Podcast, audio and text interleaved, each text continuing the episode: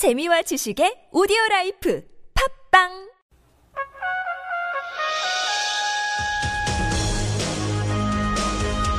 열린 인터뷰 시간입니다.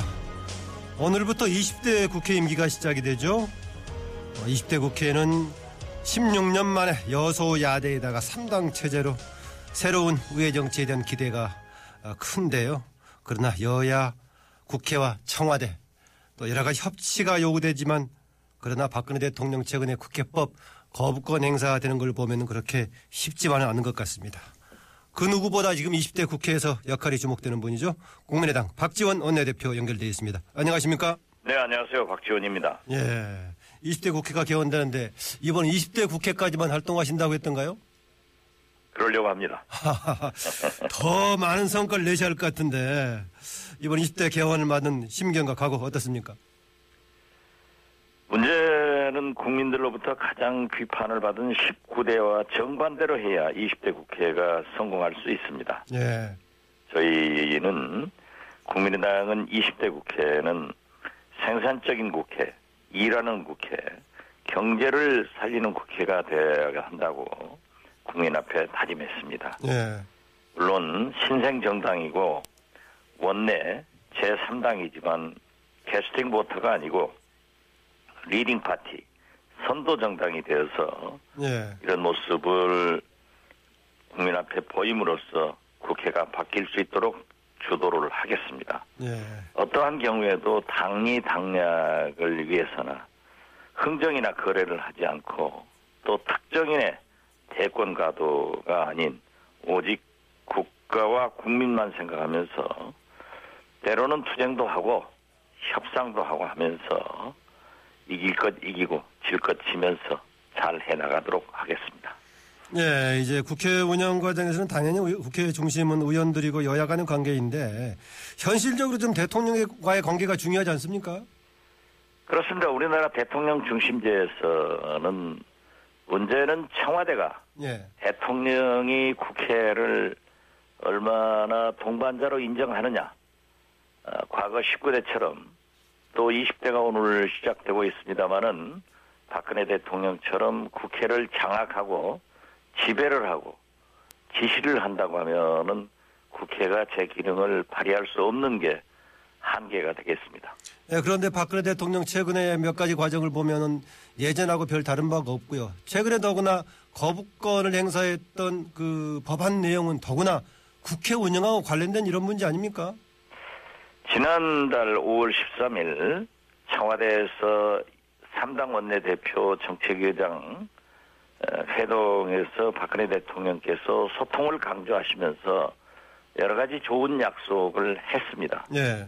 그러함에도 불구하고 잉크도 마르기 전에 오일팔 임을희한 행진구구 재창에 합의를 찢어버리거나 또 이번에 국회법 개정을 사실상 국회가 십구 대 국회가 임기가 끝나는 날 국회로 거부권 행사를 해서 돌려보냄으로써 예. 어, 이십 대 국회의 출발이 상당히 난감한 상태로 어, 출발을 하고 있습니다. 이러한 것들을 보면은 대통령께서 바뀌어야만이 대한민국 정치, 국회도 바뀔 수 있다 하는 강한 생각을 갖습니다. 예, 대통령과 국회 물론 그 국정운영 내용이라든가 방향의 생각이 다를 수 있겠죠. 거부권 행사할 수 있을 것인데 이게 십구 대 국회에서 재론하기 어려운 시점에 던진 거 전략적인 의도가 있었다고 봅니까? 그렇습니다. 아, 대통령이 거부권을 행사하는 것은 헌법에 보장된 대통령의 고유 권한입니다. 예. 그렇지만은 이 상시 청문회법은 여야가 운영이 법사위에서 합의 통과됐고 사실상 본회의에도 삼 당 대표의 묵시적 합의로 통과가 됐습니다. 예. 만약 이렇게 거부권 행사를 하려고 했다고 하면은 청와대는 새누리당과 당정청 협의를 해서 처음부터 그 법안을 반대했어야 됩니다. 예. 만약 반대했다고 하면은 운영이나 법사위에서 통과될 수 없습니다.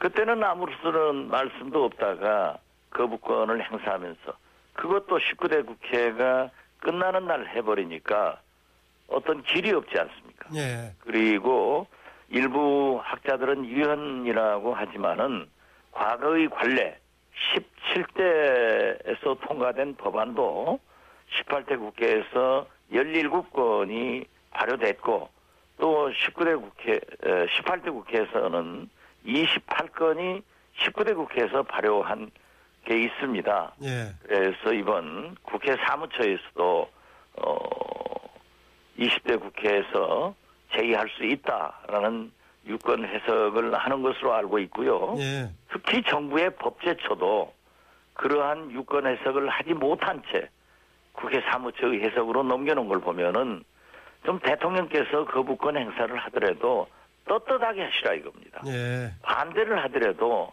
사전에 당정청의 조율을 거쳐서 떳떳하게 하시지 이렇게 국회를 코너로 몰고 나몰라라 하시고 아프리카로 가는 것은 바람직한 대통령이 아니다. 저는 그렇게 생각합니다. 아, 지금 법제처에서는 국회 판단에 맡기고 국회 사무처에서는 어, 이십 대 국회에서 이거 재의결 절차를 거칠 수 있다라는 입장입니까? 네, 그렇게 알고 있습니다. 네. 그런데 지금 이제 대통령과 특히 야당과의 관계이지만 국회 운영은 결국은 국회의원들 여야 간의 교섭단체 간의 관계로서 운영되는 거 아니겠습니까? 그러나 잘 아시다시피 새누리당은 네. 여당은 청와대의 지시만 받고 있기 때문에 이게 안 되는 거죠. 예. 정진석 새누리당 원내대표만 하더라도 이게 반드시 통과돼야 된다.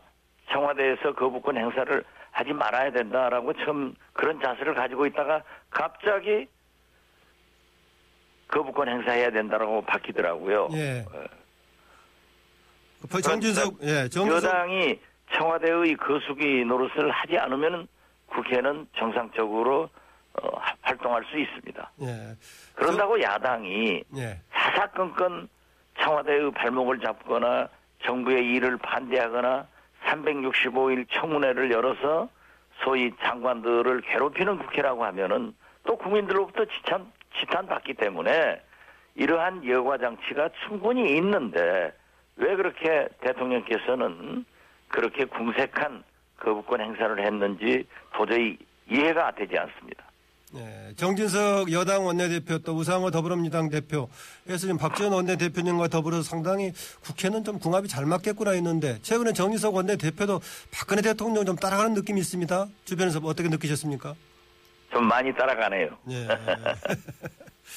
그 최근에 이제 반기문 유엔 사무총장이요.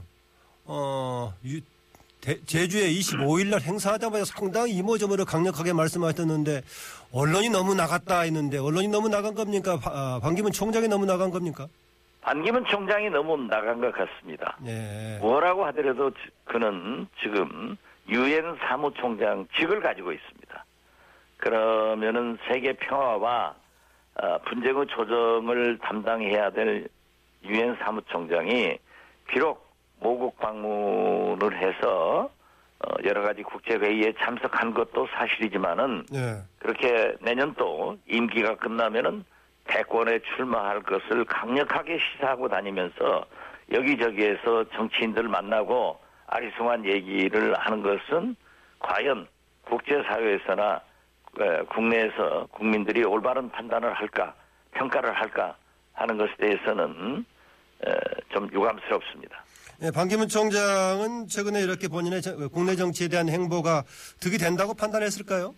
당연히 그렇게 판단했고 지금 현재 새누리당이 궁지에 몰렸지 않습니까? 예. 총선에 패배를 하고 지금 친박, 비박 전쟁 중에 있다가 반기문 총장이 나타나서 이걸 일로에 평정을 해주고 여권의 대통령 후보로 부각시킴으로써 모든 뉴스의 초점을 반기문으로 가져가는 그 효과를 또 가져왔어요. 예. 그렇기 때문에 청와대나 여당으로서는 반기문 총장에게 무척 감사하고 또 반기문 총장은 이렇게 만들어준 청와대와 여권에 대해서 꽃가마탄 기분이 되겠죠. 예. 지금 어쨌든 말씀하신 대로 보면은 새누리당이 최근 어려운 국면에서 도움을 받았다라는 것인데 이 기류가 반기문 총장과 새누리당이 서로 상호 부조를 하면서 상승 효과를 지속할 수 있을까요? 어, 그것은 의문입니다. 물론 국민이 어떤 판단을 하려는가 하는 것은 잘 모르지만 유엔 사무총장, 외교관은 어떤 분쟁의 조정은 경험을 했지만은 역시 대통령이라고 하는 것은 정치, 경제 모든 문제에 대해서 결단이 필요하고 결정을 하는 것입니다. 예. 그러나 반기문 총장이 경험한 것은 지금까지 어, 그 조정을 해온 거기 때문에 그러한 결단과 그런 리더십이 있는가, 또 경제 문제 이러한 것에 대해서 의문이 있기 때문에 앞으로 검증을 하면은 그렇게 좋은 평가가 나오려는지 저는 의문을 가지고 있습니다. 예. 지난해까지만 해도 반기문 총장은 여권 후보뿐만이 아니라 야권 후보의 가능성도 얘기가 됐었는데요. 이번 계기로 해가지고 반기문 총장 출마할 경우 여권 후보로 정리가 됐다고 봐야 합니까? 제가 일 년 반 전에 반기문 총장의 얘기를 맨 먼저 방송에 나가서 얘기한 바가 있습니다. 예. 그때만 하더라도 대통령이 나오려는 것도 반, 나오지 않는 것도 반, 여권을 택하는 것도 반, 야권을 택하는 것도 반. 예. 그래서 반 총장이다. 예. 제가 그 얘기를 했는데요. 또 사실 저희 쪽을 저에게도 많은 접촉이 있었습니다. 아, 그랬습니까? 그 접촉의 루트가 세 개 그룹이었는데 예. 충청 포럼 예. 그리고 전직 외교관 예. 일부 기독교계 인사들이 있었어요. 예. 그러면서 그분들이 제안한 것은 유디제이피 연합을 통해서 호남과 충청권이 연대하자. 그리고 경선을 할 경우에는 새누리당은 굉장히 그 짜여 있지만은 예. 민주당에서는 경선을 하면은 디제이피 연합을 유디제이피 연합을 통해서 승리할 수 있다. 그리고 마지막으로 어, 반기문 총장은 대북 문제에 대해서 굉장히 진보적 접근을 했고 예. 햇볕 정책 지지자이기 때문에 임기 일 년을 남겨놓고 어, 평양을 가서 마치 이천 년 육 일오 남북 정상회담 때 김대중 김정일 회담처럼 반기문 김정은 회담을 통해서 전 세계의 뉴스에 이목을 집중시킨다고 하면은 반기문 효과가 극대화돼서 대통령 당선으로 이어진다. 그런 얘기를 하더라고요. 예, 예. 그래서 저는 그때 아직도 이 년 칠 개월이 남았는데 만약 반기문 총장이 반반인데 대통령이 안 나오거나 새누리당으로 가버리면은 우리 민주당은 닥쳤던 게 지붕 쳐다본다. 예. 그래서 좀 기다려보자 했던 건데 이번에 와서 본격적으로 어, 활동을 하고 또 여권이 저렇게 무너져버리니까 그쪽을 택하는 것으로 저는 보고 있습니다. 네, 그쪽을 택하는 걸로 정리가 됐다라고 볼 수 있겠군요. 지금 반기문 총장도 현재 새누리당 그대로 갈지 모르겠지만 정의화 국회의장도 밖에서 빅텐트를 치겠다 이런 얘기하고 있고 손학규 고문도 사실상 새판짝 얘기를 여러 번 반복해서 얘기하고 있거든요. 어떻습니까? 이게 지금 새판짝이 하는 분들은 국민의당과 같이 가는 겁니까? 어떻습니까? 아직도 손학규, 정의화 그분들의 제사지대에서 새로운 당을 창당하려는지 또 특히 정의화 의장은 킹메이커로서 어떤 조언을 하려는지 확정적인 것은 없는 것으로 알고 있습니다. 예. 또 손학규 대표도 어, 이번 기회에 정계로 다시 복귀하는 것으로 알고 있습니다. 그렇지만 그분들의 선택이지만 저는 그분들에게 구원한다고 하면은 더민주는 사실상 문재인 대표로 대통령 후보가 확정된 거나 다름없습니다.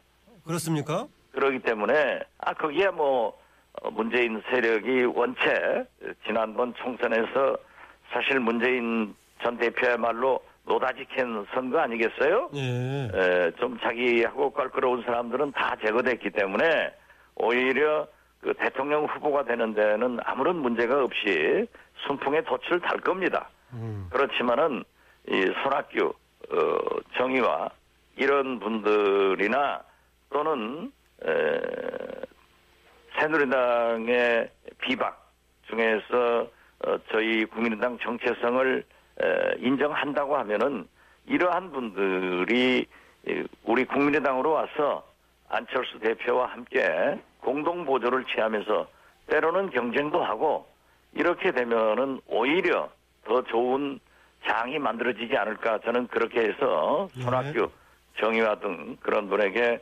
국민의당 입당을 강력하게 권하고 있습니다. 네, 마지막으로 짧게 추가 질문 하나 드리겠습니다. 북한 관련 질문입니다. 북한이 근래에 상당히 그 대화 제의를 적극적으로 펼치고 있는데 진정성이 부족하다, 비핵화를 전제로 해야 된다라는 정부의 대응인데 이번 대화의 고리로 삼아야겠습니까? 아니면 진정성을 좀 하, 하, 보일 때까지 기다려야겠습니까? 우선 북한이 그러한 못된 에, 핵실험 준비나 미사일 이러한 것을 발사하면서 대화를 제의하는 것은 진정성이 없다고 봅니다. 네. 북한의 태도도 규탄해야 되지만은 그런다고 북한이 대화를 제의하면은 우리가 비핵화할 때까지 대화하지 않겠다 하는 것은 우리 정부도 너무 경색됐다고 생각합니다. 네. 우리는 어떠한 경우에도 남북 간의 대화를 통해서 교류 협력을 통해서 북한 핵도 해결하고 전쟁을 억제하는 것이 좋기 때문에 설사 그 대화가 실패하는 한이 있더라도 우리 정부는 대화에 응해서 북한을 설득하는 자세가 좀 필요하다 그렇게 생각합니다. 네, 오늘 말씀 감사합니다. 네, 감사합니다. 지금까지 국민의당 박지원 원내대표였습니다.